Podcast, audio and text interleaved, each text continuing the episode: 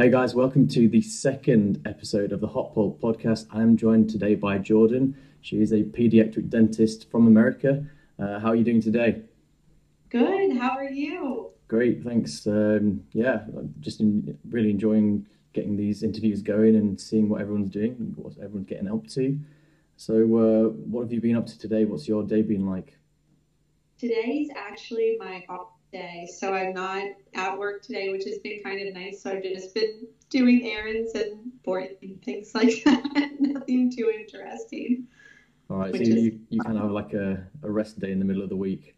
Yeah. That's that's pretty good. So, the first things we usually ask on this podcast, or I'm going to be asking, is what's the first thing that got you interested in dentistry? Maybe not the first time you knew you were going to do it, but the first time you were like, oh, I, I might consider that as a career.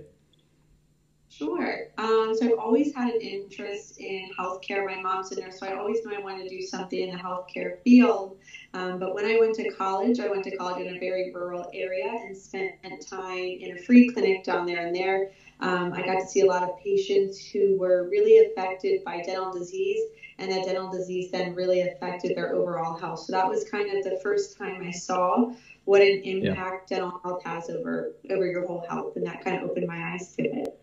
So, um, just for clarification for guys from kind of the UK and other places, mm-hmm. the American system, you go to college first as like an yeah. undergrad sort of thing, and then you decide what you're going to do afterwards. So, mm-hmm is that kind of useful do you think or because we us guys we have to decide about 14 15 what we're going to do and we go ahead and go for it whereas you guys got a bit of a, a, bit more time to kind of find out what you are as a person before you dive down kind of the this is what i'm going to be sort of route yeah i mean um, i don't know i don't know if at 14 or 15 if i would have necessarily picked dentistry as my healthcare field profession. So I think it was good to have those experiences in college. I know some programs um, in America, like especially pharmacy programs, not at 14 or 15, but they're starting you do two years of college and then you enter the pharmacy program. So I don't know if dentistry in America will do that, but um, you know, I think it was good for me to have those four years to kind of make sure that was really what I wanted to do and get those experiences in. But I don't know. I yeah, can't so, imagine looking at 14. yeah, I, th- I, think we kind of, you, you know you're going to have to pick, so you really think about it quite early over here. So it is a bit of a difference in mm-hmm. kind of schooling, I suppose. Um, so what was that firm kind of moment where you were like, I'm not going to do medicine, I'm not going to do X, Y, Z. And you're like, this is definitely it. I'm going to apply. Again, the the free clinic was a, a eye opening experience, and mm. then here in America, we have events called Mission of Mercy because unfortunately, the way dental insurance is covered is it's not really kind of a benefit. It doesn't cover too much, especially if you're an adult. So I went to one of those, and there were lines of people for a day and a half before the event camping out just to um, see if they could have the possibility of getting one thing done, like one tooth pulled or one filling done. Um, and that kind of really inspired me to want to go into dentistry to help people because there's, you know, a big need for it, but also work with um, populations that may have trouble affording dental care. So that's kind of what led me to picking where I want to go to dental school, residency, and things like that was um, trying to help out people who otherwise may not be able to get treatment. So kind of like almost an emergency clinic you were working out, but just helping people get out of pain and kind of not much more than that. Right. Not dealing mm-hmm. with all the other underlying issues and education, etc., etc., getting on top of things. Yeah. Um, yeah.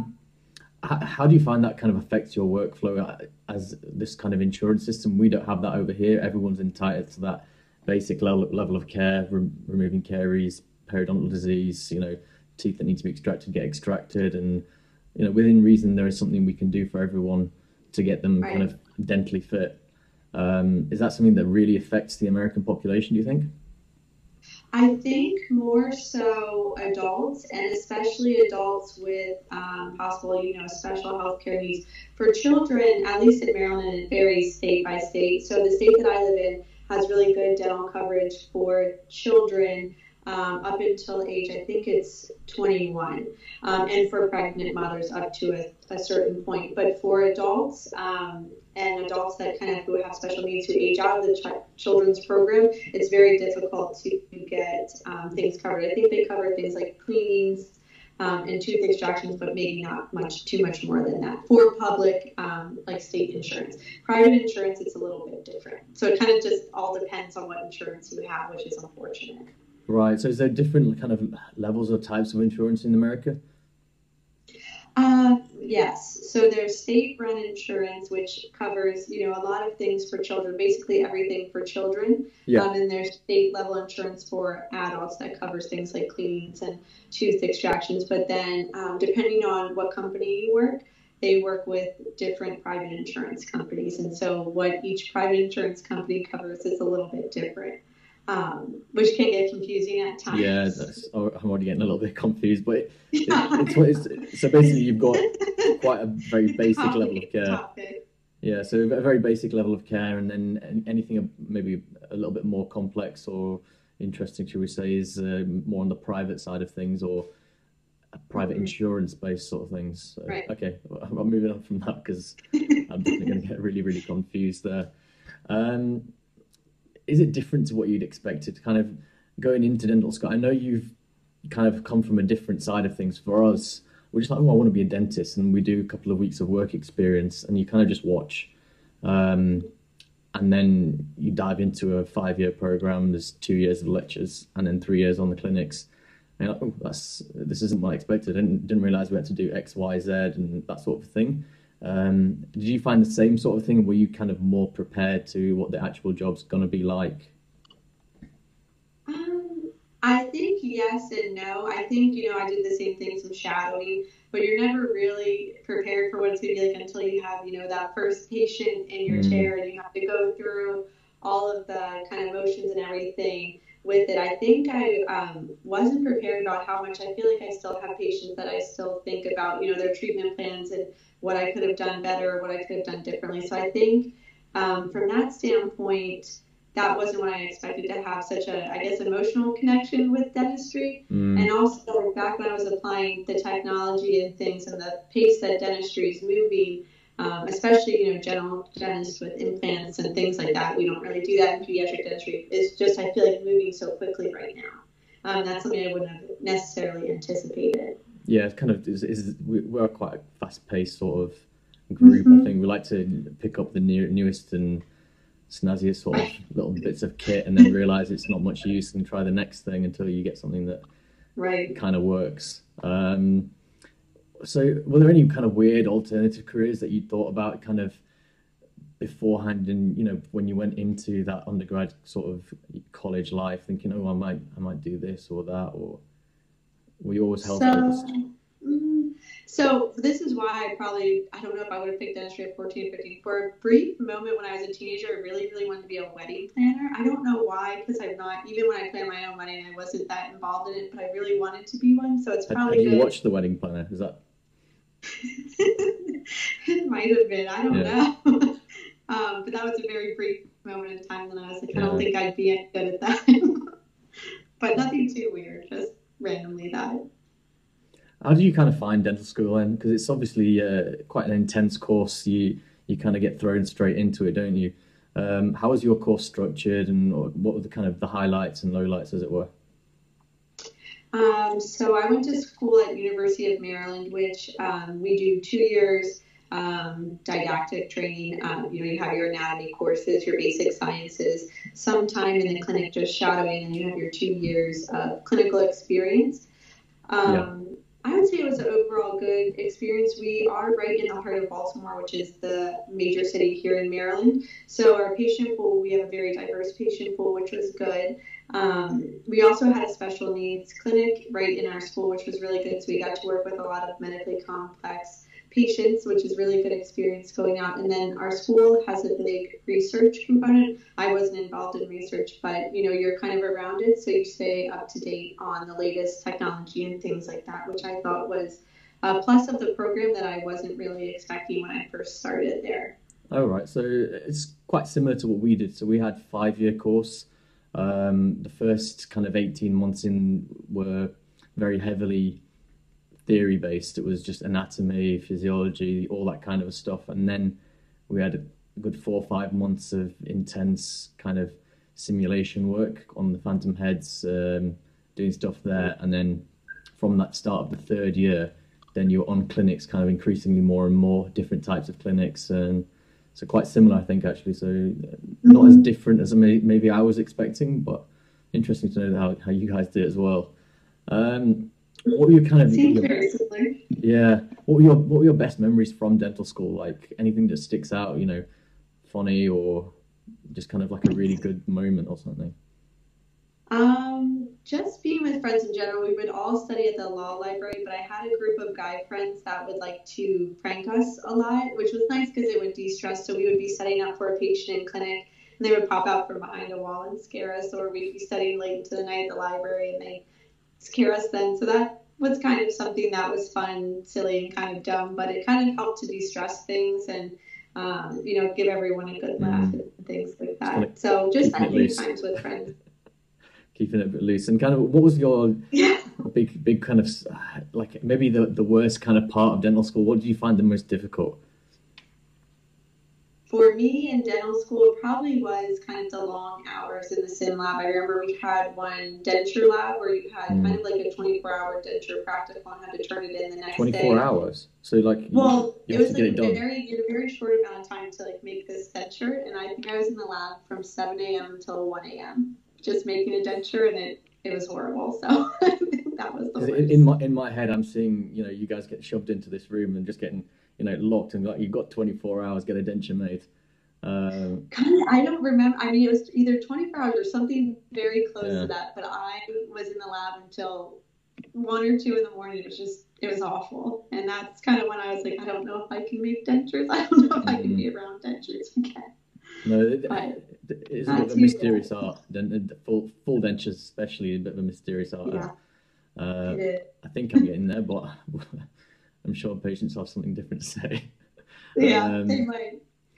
Yeah, so that is something maybe I did notice that you guys do a lot of kind of lab work, whereas we did mm-hmm. kind of simulation work with phantom heads using the drills, doing practice endos and things like that. Whereas you guys really hammer fixed pros work, removable pros work, making your own crowns, making your own dentures. Uh, we kind of went through it once, go, this is done, but you'll never do it, so don't bother. Uh, uh-huh. And then and then we go, oh cool, and then we go into the and we send it send it to the lab. I send it to the lab, they'll sort it out.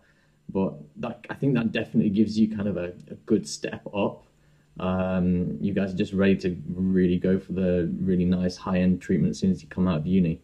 Um, did you kind of find that that you you went in and whatever patients are asking for, you were kind of like, yeah, I can do that. I know what I'm doing there. Um, I think for the most part, most of what you know, the patients that um, during dental school wanted, I think uh, I could handle pretty well. Um, and then in residency, it was pediatric dentistry, so mainly we're doing stainless steel crowns that are already formed, right. things like that. Um, but you know, there's always patients who you know want different things, or parents who now that you know I work mainly with children who may want different things. So you always have to yeah. kind of figure out how to improve your skills and kind of get ahead that way. So maybe not as not applying so much to you because you went down the kids route. Yeah. um, so for current dental students, hopefully we've got quite a few watching. Um, what's your biggest tip to them guys? What's the biggest thing you could kind of tell them to do or not do, watch out for, not watch out for? Obviously, this will be quite US bent in, in kind of the advice.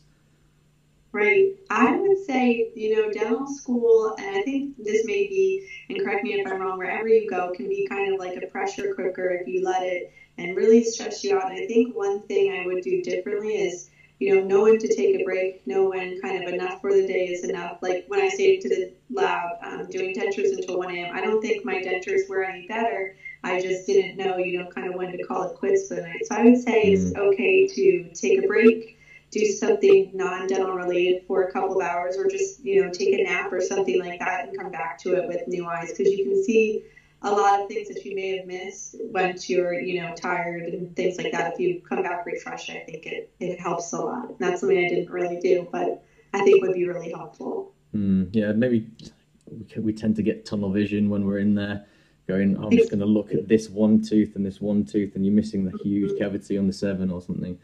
Um, so maybe one of those. So if you go back differently, having said what you'd said, any what go back to dental school, what could what would you dif- do differently essentially, or would you all kind of did you kind of go through the right? You know, I think just take it day by day. I'm the type of person who likes to plan weeks mm. and year future. Take it day by day. Realize, you know, at the end of the day, um, doing the best that I can. I'm so good at graduating, be a dentist. I'm on track. I don't have to, you know, go crazy trying to figure out every detail. And I think that would help kind of make dental dental school maybe the clinical years a little bit less stress free. So I would yeah. stress out about patients, treatment plans, and I think if I had just taken it day by day a little bit more, um, wouldn't have been so crazy those last two years. Yeah, I think everyone kind of gets caught up in it because you want to you want to pass, but then yeah. you don't you don't you forget that you've got someone who's really experienced there who can, you can just ask, "Oh, look, I've thought about this. What do you think?" And you don't have to kind of like kill yourself every night thinking, "Oh God, do I need to do this? Do I need to do that?" You know, there's plenty of people out there to ask, so that's definitely something. If uh, there's guys out there, uh, I know I answer questions quite a lot. I mean, I'm very new into the career, so maybe not the best person to ask, but I'll do my best. Uh, anyone in pediatric dentistry um, or interested, would you be happy to kind of take some questions from those guys? Of course, anytime. Pediatric dentistry, I feel like it's a very tight knit community, so mm. anyone who's interested, always happy to to help and hear from fellow tiny teeth doctors or those who would like to be ones. And so, kind of like, yeah, kind of like you joined the club a little bit early doors. Mm-hmm. Uh, after dental school, what was the what was the what was the route for you? Because you guys, do you go straight into practice out out in the real world, or do you decide to do further training straight away, or does it kind of depend? So it depends. You can certainly, um, you know, I had classmates that knew they wanted to be private practitioners, so that's where they went right away, and they've been very successful. Mm. Uh, I knew from starting dental school, uh, probably the second year, I wanted to be a pediatric dentist, so I went right into residency. But you can do either one. Yeah. So you kind of already knew you were going to do that. So did you apply while you're still in dental school, or was it a mm-hmm. wait till you've qualified sort of job, or how does it work? Um, so the application opens up, I believe it's your, you apply over the summer over your junior year of dental school, and then you have interviews your senior year, and you find out on match day in January. So right. it's kind of like a year long process of figuring out where you want to go, kind of we have hospital based, school based, and then hybrid programs. So yeah. kind of looking into different types of programs that you might want. And for those guys who are interested in doing that, what are the things that they need to be doing? either before dental school, within dental school, and kind of leading up to the end of dental school that they need to be looking at to build their resume or their CV, as it were? What's what's those little bits that they need to kind of tick off? What do you reckon? I would say definitely, um, you know, meeting with the pediatric faculty at your school, joining if there's a pediatric dental study club, um, doing that, you know, going to the pediatric dental clinic. That's what I did when I didn't have a patient. I would be up there trying to shadow with patients, getting to learn, um, and also meet the faculty who may someday be writing you a letter of recommendation. Yeah. Um, also, in pediatric dentistry, they're looking more at you as a person rather than, you know, if you're at the top of your class or things like that. So things like volunteering and, and all of that's really, really important. Right, so kind of the same things you almost did before you went into dental school. I think just kind right. of more mm-hmm. of the mm-hmm. same, maybe a little bit more targeted in the things that you're shadowing and the clubs that you're joining. Um, and then obviously once you get in, you go through the residency program. There'll be more exams, etc., etc. Um, and when you kind of get out, what are the kind of things that you've been doing that that you're doing day to day that's uh, kind of making your day good and etc. You know, things like that. Uh, so I'm at a group practice right now, which has been really nice since, you know, this is my first time really ever working in the real world as a dentist. So I'll talk about cases with my colleagues, which has been mm-hmm. helpful to, you know, review and get better. Um, but it's more, uh, I'd say the patient load increased significantly from what I saw in residency. So that's been good. I mean, the day goes by very, you know, very fast, and I and yeah. I love working with the children. So it's been good. It's been a good good transition. And what are kind of the most common issues your patients are having that you see? In the UK, we have a big issue with young children, kind of rampant caries, having to go under for general anaesthetic. Not only is that very dangerous for them, but uh, obviously general anaesthetic comes at quite high cost. It's actually one of the biggest costs in in healthcare in the UK, um, which for some reason no one's looking at, but simple prevention would help that. Is there something similar in the U- US, like a certain thing that's just the, the elephant in the room going, why are we not, why are we not dealing with that? Um, I would say for kids, it depends kind of in certain um, pockets you'll find rampant decay. Mm. Um, I definitely saw more rampant decay when I was working um, as a resident than kind of out in the suburban population. Yeah. Um, just a little bit different. There still are patients with rampant decay, but I think um, just educating parents and pediatricians in general. Here we like to say first visit to the pediatric dentist by first tooth or first birthday. So we get a lot of new patients that are three that already have some decay, whereas if we probably would have seen them, you know, when they were one, that wouldn't happen. So I think more of just increasing education to try to right. prevent those rare caries. So let's pretend that I'm a new parent. I'm not, but um, let's pretend I've got, you know, one in my. Here we are. Okay. There you go. what What are you telling me on my first visit to the dentist with my child?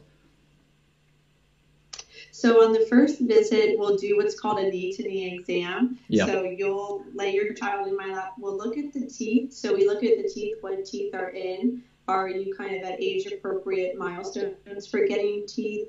Um, we talk about toothbrushing because um, we like to promote brushing with a smear size of fluoride toothpaste as soon as the first tooth comes in. So we talk about nighttime routines. Diet is a big one. Bottle yeah. usage is a big one. Um, so it's mainly for the parent to kind of feel comfortable and go over their, you know, routine and educate them. Yeah, in the UK we've got like um, a couple of different formulations for toothpaste. Is it the same in the US? Uh, obviously, the adults is over 1450 ppm for fluorides. What are you kind of uh, advising for the kids? Or some some dentists over here will say just use a small amount of the adult toothpaste. Some of them saying get one with the 900 um, and just give a pea-sized amount or a smear. Are you saying similar um, things? As far as I know, I'm not sure actually if there's a difference in children's and adults. Mm. We typically just recommend using the smear size, whether it's children's or adults. Usually we say children's for it just because of the flavor. Right. Um, and not to use training toothpaste once the first tooth has eroded, because in um, here the training toothpaste has no, you know, fluoride in it. So if the child were to get some, any whole thing, there wouldn't be a concern of toxicity. But here we just have a very small um, low dose size. one, yeah. uh, thanks. Um, and then in terms of bottles, are we talking free flow and and metered? Or was it uh, not metered? Um, the one where you have to suck it. I'm not sure what you would call that. Free flow is when it where it pours, isn't it? And then the other one, uh-huh. the baby has to suck. I know what you're talking about. I'm not sure the official name. Yeah.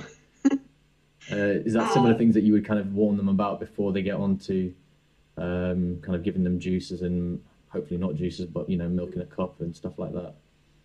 Yes. So our main concern with the bottle is um, a child being put to bed with a bottle filled with milk, or you know, I've had people put chocolate milk in the bottle, juice in the bottle, yeah. because then sugar sits on the teeth and that'll cause the decay, the baby bottle tooth decay. So that's where, you know, talking about nighttime routines and seeing what parents are already doing is really important. Um, after age one to age one to two, we start talking about using the different kinds of cups and things like that. Yeah. Um, but for the bottles, we really try to get them to not send them to bed with a bottle, or if they need to, if they absolutely feel like they need to, a bottle of water or something like that. Yeah, uh, we I, I, tend to say maybe some water or some you know plain milk, and that's pretty mm-hmm. pretty in the in the grand scheme pretty harmless. Um, so you've done that kind of early prevention side of things. When they then come in, you know they're starting to get. Uh, do you call them D's and E's in, in the US? Uh, so primary, secondary molars. So the primary molars coming through at that stage. What you kind of starting to tell the uh, the parents and what the things you're looking for. So when the primary, when they're starting to get all of their primary teeth, we're looking for, uh, you know, are they getting crowded? Or is there spacing in between the teeth? And more about, you know, foods. What kind of foods are they eating? What kind of um, foods are they trying? Things like that. Kind of getting more into their diet, um, just yeah. because a lot of kids, um, you know, that I see eat the fruit snacks, eat things that are high in sugar. So just kind of getting on that, talking about those are biting surfaces of the teeth with teeth groups that are susceptible to um, cavities, unfortunately. So it's yeah. really diet you know, education for a lot of patients. So yeah, that's quite similar. We have uh, diet history sheets. They have to do. In one place I've worked, it was seven days. Another it was um, two, two, three consecutive days, but one of them had to be a weekend day to kind of get that range of what's happening at school, what's happening at home. Um, those things that you're also doing as well, just to kind of get parents to think about what we're eating and when we're eating it.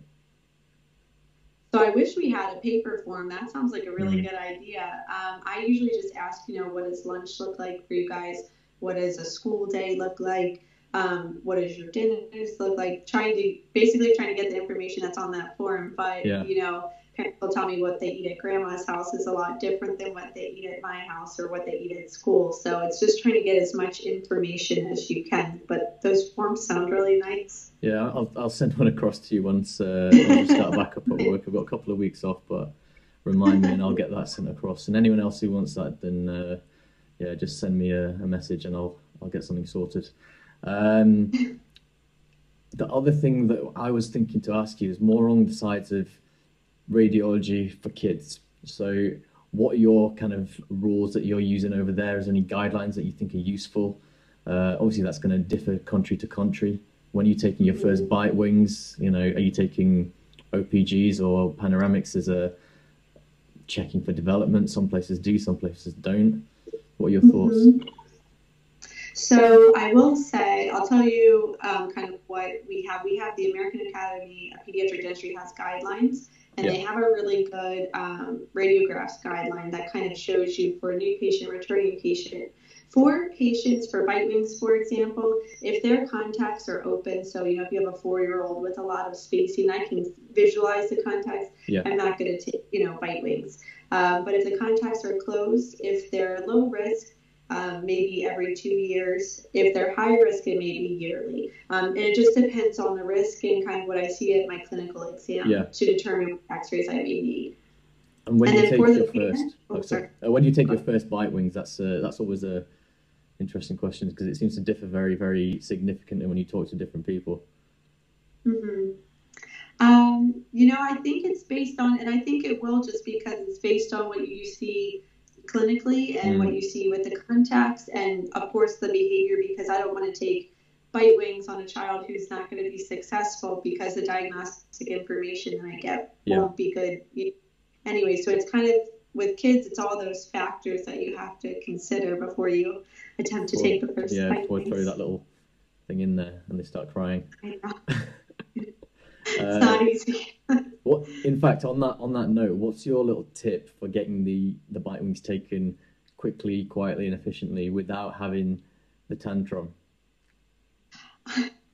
Um, so what I try to do is kind of give kids enough information that they know kind of what they're going to feel and what they expect. So we talk about how breathing through their nose can help because that'll help settle the tongue and won't make them feel like they're going to, you know, gag or anything like mm. that. We try distraction like playing um, Simon Says or wiggling their fingers, um, things I'm to get their mind off of it.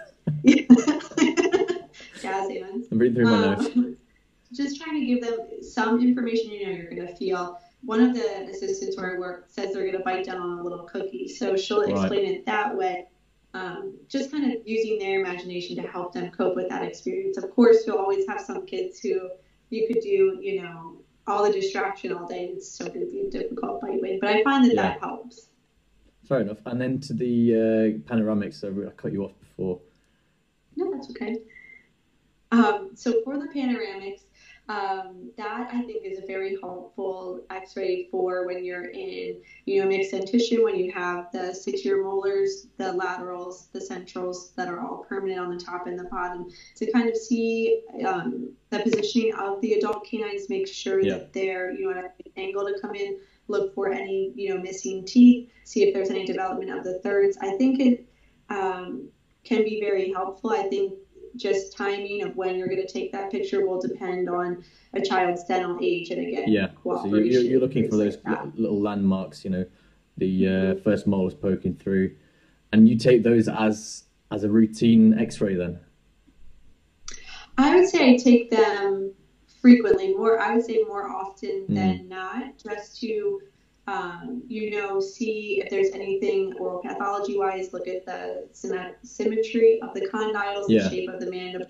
Um, it can give you a lot of, um, I think, good information. Right, that's interesting because we don't tend to take the panoramic as frequently as in, in the UK. Part of that is a lot of the places don't have a pan a panoramic machine in the in oh. the surgery, so a lot of the time those kind of patients get passed on to specialist clinics. So maybe they they would take those uh, in those cases where you're thinking there's a lot going on. Um, but yeah, well, I don't. I haven't tended to take so many unless I think there's some caries and we can't get uh, some good bite wings taken. Uh, so that's quite an interesting difference. I think in some countries mm-hmm. as well with adults, people take you know new patient pan, which we would take bite wings and just check on right. things like that. You know, a little bit more um, radiation aware, maybe or averse even. Um, orthodontics, obviously, that's kind of a parallel profession to mm-hmm. your own. What kind of relationship yeah. do you have with those guys? Do you tend to have quite a close relationship? Obviously, you, you might be dealing with hypodontia cases, etc., or you know the interesting ones. What what happens in those situations? Do you have like multidisciplinary meetings, etc.? So the area that I work in is really great because there's a lot of really great orthodontists in that area. So usually in the practice that I'm working at um, currently, we do the space maintainers. We'll do band and loops. We'll do Nance appliances, uh, lower yeah. lingual holding arches, things like that. Um, but you know, for the full orthodontics and you know, if there's supernumerary teeth or uh, canine that may need to be extracted, we'll let orthodontic the orthodontist you know give us the extraction order for that. So they're kind of in the driver's seat in terms of um, the, the full plan. plan. Yeah. Um, I say. Um, but then in other offices, I know they have pediatric dentists and orthodontics that work in the same office. Yeah. So it just it just kind of depends, I think. Okay, so for a general dentist, what are the things that you want us to be looking for? Um, first of all, with kind of caries, etc., etc., but also with the orthodontics. At what point are you going to tell us, all right, something needs to be done here? Um, so I think in terms of caries, I think always, you know, being on the lookout for signs of caries, initial signs of yeah. caries, um, especially, you know, where the teeth touch together and on the occlusal surface um, lifting the lip for um, first dental appointments for babies to look there, um, and then taking radiographs and trying to get you know the appropriate radiographs for kids. Yeah. Another thing I'd say is important for general dentists is to think about you know kind of restorative materials for kids. We use a lot of stainless steel crowns if there's large caries. Yeah. Um, and that sometimes is a better material than using composites. So I think being aware on that and it's really important. And then for the braces, I would say if you have, you know, a kid with a posterior crossbite or an anterior crossbite in the primary teeth and you know, um, you know, the permanent teeth are coming in, they're still going to have that. I would say that's something you really want to be on and mm. um, would probably be an earlier referral to an orthodontist just to have a look. Um, things like that that you see in the primary dentition that you know once they start to get the permanent teeth in will be a problem down the line. Do you guys use the aesthetic score and the IOTN over there? Or is that more of a UK thing that we, we tend to use? I I don't I'm not familiar with it. Right. Um, so I, I I can't say for sure, but for me personally, I'm not familiar with it. So we, we kind of have a, a, classification system. It may well be an NHS thing, but I would had I did wonder whether you guys used it or not. Uh, it just kind of goes through severity and kind of how bad something looks on the aesthetic side, and, and then the actual um, impede. If it's impeded eruption, it might be five I or something like that, or there, there might be a crossbite, uh, which would be an X, and then you've got all sorts of different, you know, con- contact point displacements, and then they give a different number for those. Um, but no, that was just a, a thought that came into my head to see whether you guys kind of use the same sort of classification or not. No, I mean, not that I'm aware of that we would hmm. use mm. for referral purposes or to know when to refer something. Um, but that doesn't mean, you know, somewhere else that Doesn't... they may not use something similar. I'm just not as familiar with it. Okay, fair enough. Uh, do you guys have something of that of that nature at all? Not that I'm aware of, no. But again, there may be. It's different everywhere. Yeah. Um, in terms of your work pers- on a personal level, what are the things you're doing to improve the quality kind of day by day or, or a, kind of a rolling sort of time period? So the things that you're doing to kind of review the things you're doing, go, I could do this better, I could do that better. Have you got a system? Um, so I like to, at the end of each day, kind of review the cases of the day, and I'll write with, in my little paper chart, kind of put a star next to ones I kind of want to go through again. Mm. And I think that's a really good way to always be self-assessing. And then, like I said, I'm in a group practice, which is nice, so I can say, you know, this is what I did with this case. What would you yeah. do differently? What would you have done? Um, that's been really, really helpful to help me grow and learn, and also kind of review. I think being able to put your work and yourself out there, I think is important, an important way to grow. Right. So, I mean, it's probably different to kind of the restorative side of things where I would tend to take loads of photographs and stuff like that, and then just like zoom in on things and go, ooh, looks a bit needs, needs more polishing. Zoom back out. Um, and it's similar things that go on in kids dentistry as well. Um, yeah, so there's um, some pediatric dentists, actually another um, doctor in my practice likes to take a lot of clinical photos. I want to start doing that. Um, I need to kind of get better at my dental photography skills.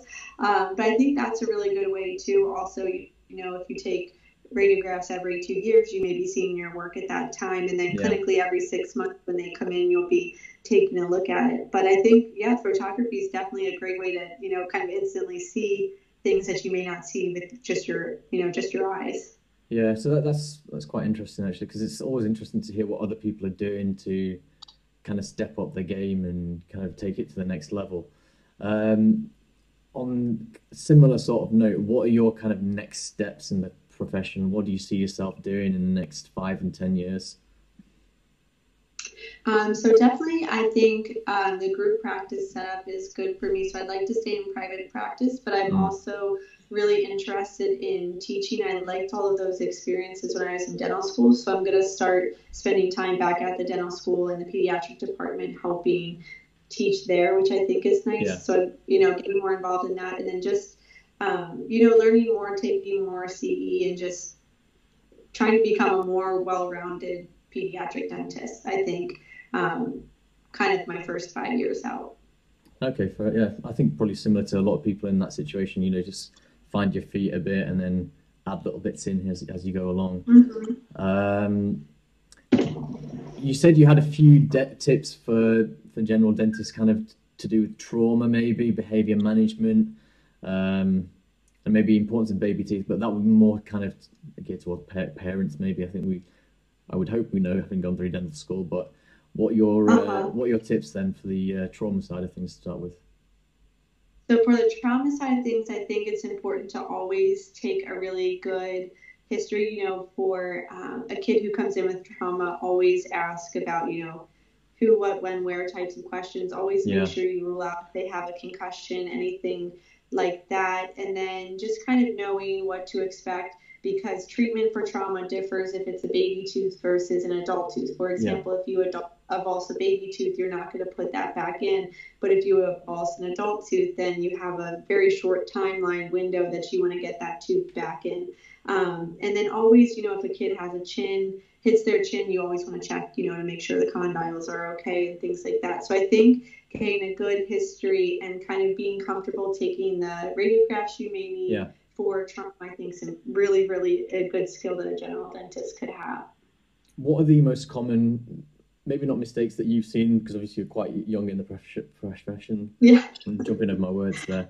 Uh, similar to myself, but maybe that people who are a little bit more experienced have told you, look, this is what we might see from a general dentist, and we're going to have to sort this out. What are those kind of bits that we miss? Obviously, we'd rather not miss miss them. Right. Um, you know, I think uh, general dentists can do a great job. Okay, let's start with that disclaimer. But I think again, thinking about you know um, behavior management with kids, restorative mm-hmm. dentistry with kids, um, you know the types of materials. Like I said, the stainless steel crowns are used very, com- at least in America, very commonly for large um, cavities on posterior molars, and I've seen yeah. some, um, you know, large cavities covered with composite, and then you get the recurrent decay and things like that. So I think just thinking about restorative dentistry for pediatric patients as being something that's different from adults. Um, and so not everything that's done with adults will work with children. Mm. We tend to use a lot of glass ionomer. Yeah, we use huh. we tend to use quite a lot of glass ionomer. Is that something that you are in favor mm-hmm. of as opposed to using a, a full blown composite restoration? I think glass ionomer can be very, you know, very good. I think it's a good diagnostic tool almost when you have a tooth with deep decay and you put a mm. sedative filling with glass ionomer and then you wait and see, you know, is the tooth going to be stable or is it going to then, you know, have irreversible pulpitis and this is a tooth that we could pull. So sometimes in residency we would place glass ionomers and kind of wait and watch that tooth for about three months. Right. Um, but I also think, you know, if you need a temporary filling or the kid has a deep, um, you know, cavitation, then you can kind of scoop out the soft decay and put a glass yeah. ionomer over, especially for really young kids. I think, you know, that's helpful. Okay. Um, and behavior management side of things, where do you start? where to start with behavior management. So I think, um, you know, we have things like tell, show, do, where I'll tell a patient what we're going to do. Like, let's say we're using an Explorer. So I'll tell them this is my tooth counter, show it to them. And then I'll count on my hand with it to show them how it works. And then I'll do it in their mouth. So yeah. things like that are helpful. Imagery is really helpful. You know, when you're cleaning out a um, cavity with the, the high speed drill, you can say, you know, this is my water brush. You're going to hear it whistling. Things like that that describe more of the feeling than what's actually happening, I think are helpful. Um, we also use nitrous um, oral sedation, like you said, um, if it comes to it, then general anesthesia, unfortunately. But that's not where we would go first. Yeah, obviously. yeah, yeah. You try and get things sorted before, you know, with the least amount of invasive procedures exactly. possible. Yeah.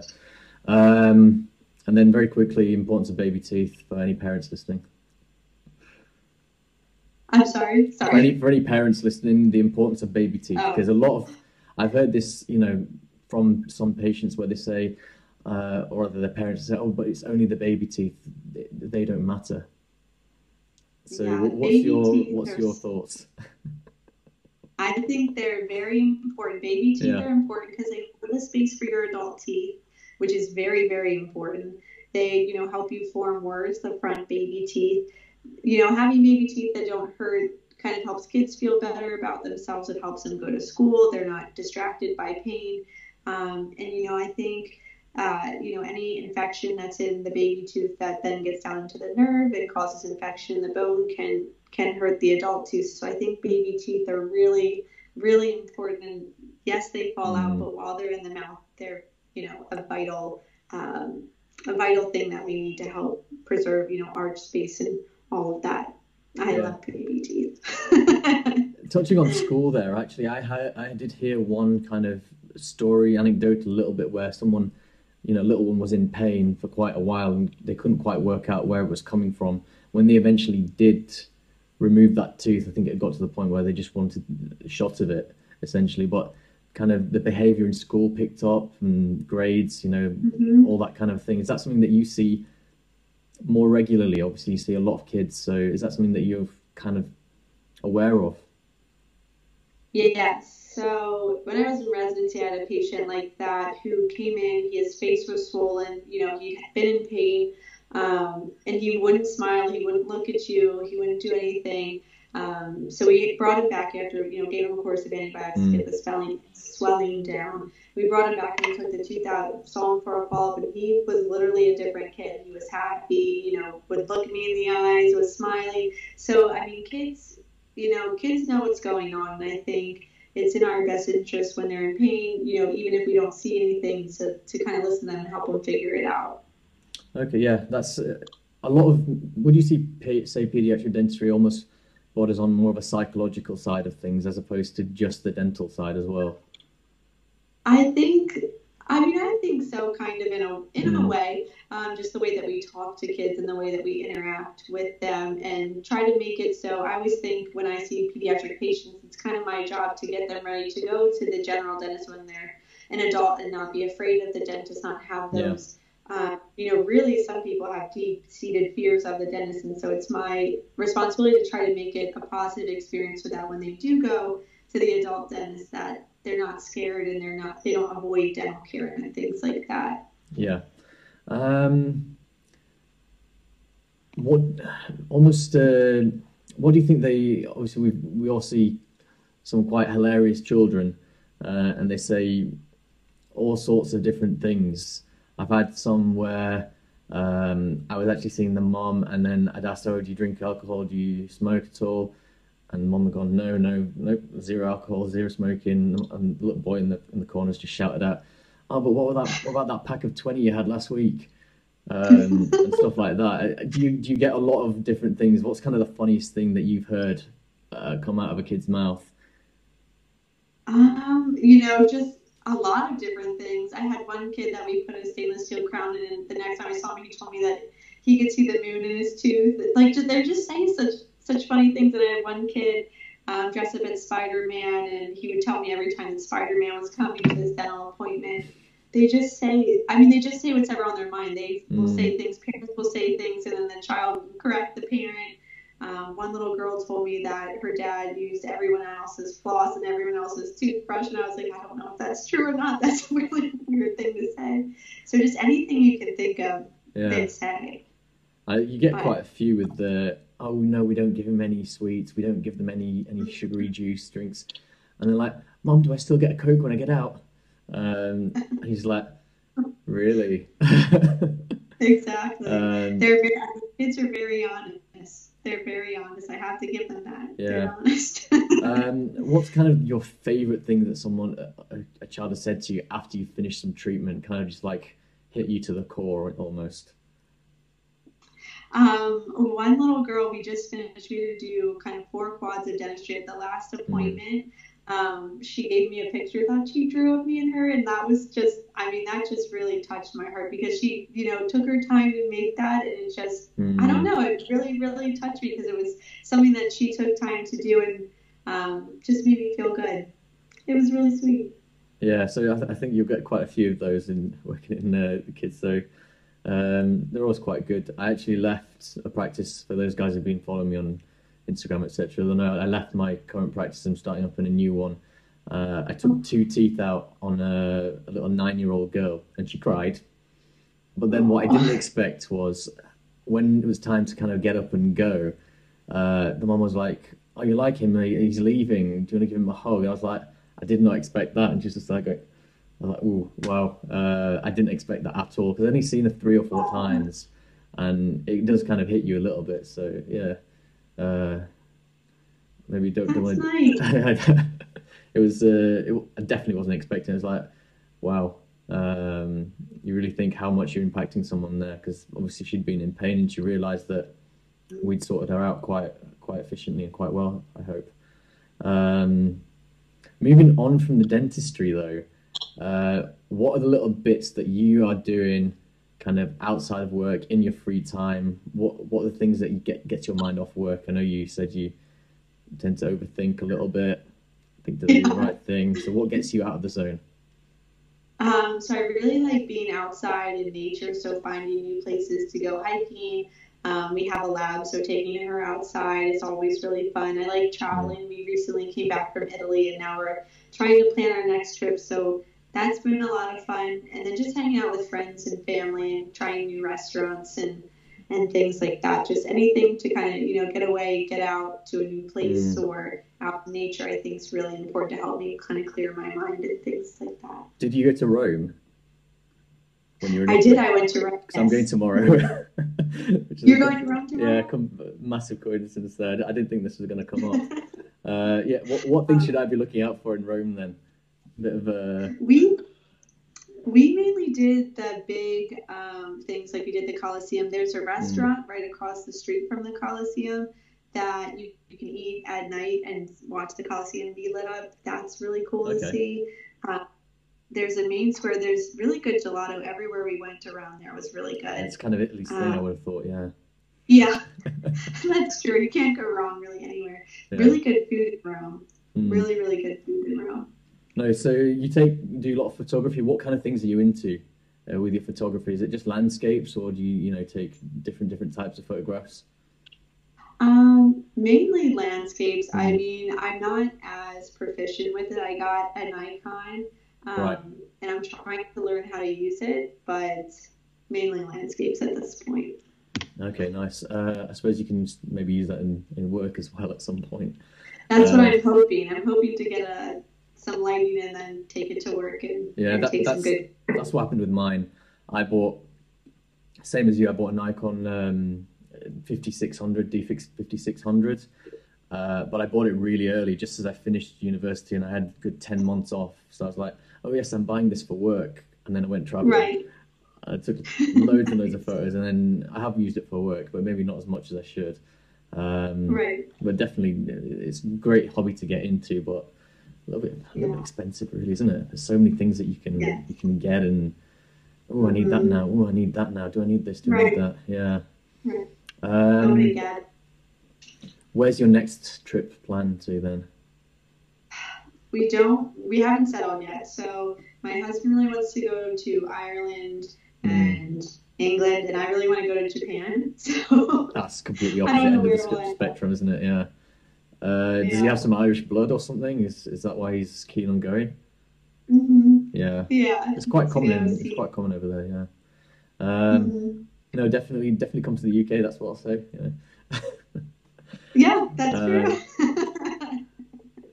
so, other than those little bits and pieces, you know, spend time with friends and family. That's kind of what everyone would say, I suppose. Anything that's kind of out there that you do that gets your mind off things that maybe is a little bit more quirky. Gosh. We're digging deep here. I don't know. I can't think. I don't. I don't know if I do anything quirky. I'm gonna have to think now.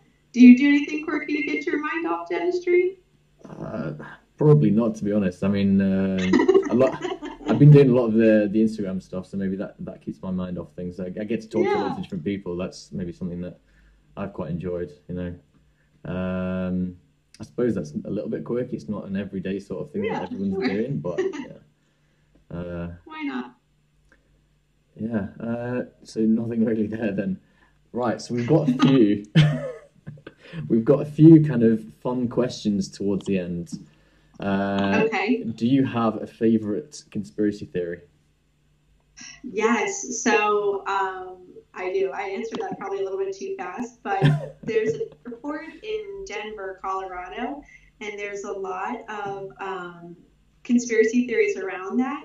So yeah. a lot of people think it's owned by the Illuminati and that there's an underground city underneath for when the world ends. That's where all the members of the Illuminati are going to go. There's also a blue horse statue outside that people think is like looks like kind of like a devil horse, and it actually killed its sculptor, so people think it's like possessed. So that's probably my favorite conspiracy theory, just because I've never heard of so many conspiracy theories around just an airport. Uh, so this airport, kind of it's got a city underneath the airport. Well, that's what people think. I'm not right. sure, but people think that it does, and then there's all these weird mosaics there, um, or paintings there. There's a bunch of weird stuff about. Just, there's like 20 different conspiracy theories just with that airport. so around this weird. airport, there's been a whole kind of like mythology set up. That's that's that's crazy. Mm-hmm. That is. Uh, I know. Wow, uh, I, I, don't even know what to say to that. um, it's hard. Yeah, uh, that's a good one. That that's a really good one. Um, the next question that we're asking everyone is, what's your pet peeve? The thing that really winds you up. And this doesn't have to be something within work. It could be outside work, anywhere. One um, really, really kind of innocuous thing that just just really grinds your gears. I think when people tap their pens or their pencils really loud, I don't know why, but that like tapping noise, mm. it just really bothers. Like even now, just talking, it really bothers me. but I never say anything to anyone about it because I'm like that'd be totally crazy if I just flipped out over them. So when did that when did that start? Was this a this a you sat in an exam and there's a guy next to you just going smashing his pen you down? know, probably. Mm. I can't remember one instance, but I know um, at least in college we took written exams. So probably at that time when I was trying to really focus and someone just was oh attacking their pen or pencil, I don't know. But right. yeah. Ooh. Yeah, I, I can see how that would be annoying actually, you know, just that incessant sort of click, click, click, click, click. Exactly. It needs to stop. It's like the ticking of clock. Some people just hate it. Um, I hope I've not started another one there for you. so imagine we were to finish this interview and you step outside and you find a lottery ticket on the floor and you've won like $10 million or something. Do you continue? What, what do you do? Do you continue with work or uh, are you off on a, long, far flung holiday for a couple of years? No, I think I would continue working. I really, really like pediatric dentistry. I really like where I work and the patients. Um, I would probably do more traveling. It would enable mm. me to travel more. You know, it would enable me to get rid of my student loans, which would be really helpful. Um, but I would probably still work and just add in traveling, maybe do submission trips. That would be something that I would be interested in. Mm. But um, I think, you know, work is nice and it keeps you busy, it keeps your mind active. So so what do you do with the money then? Let's let's hear the what would I do with the it? juice. Yeah, let's hear the juice. Um, I would probably pay off my student loans. That would be number one on the list, and then probably if anyone else in my immediate family had student loans, pay off their student loans. Not sure if they still have them or not. And then go on vacation probably. Actually, maybe to Ireland and Japan in one trip. At, the, at the same time. I don't know. Yeah, at the same time.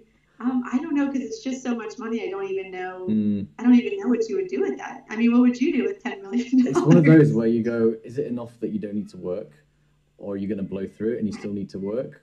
Do you know? It's one of those. I'd probably invest it. I think. I think I'd, I'd have some fun doing some little projects, um, mm-hmm. and pro- probably fail quite spectacularly with them, and then just continue. um, that is true. I mean, you don't know if they will last you your whole life. Yeah because these guys, you know, athletes and stuff, they have huge pay packets, and then you hear they're all broke after about two years after they finish. Um, That's true. Another good question: you you're throwing a dinner party. Who are the four people you invite and why? And this could be absolutely anyone, dead or alive. Dead or alive. Probably more, more um, well-known people because we're not going to know your mom and stuff like that. So. That's true. That's Um, I would invite Stevie Nicks from Fleetwood Mac because that's my favorite band. I think she's just the neatest person in the whole world. Um, who else would I invite? Probably all of Fleetwood Mac, but we'll take them as one of the four then. Okay, one of the four.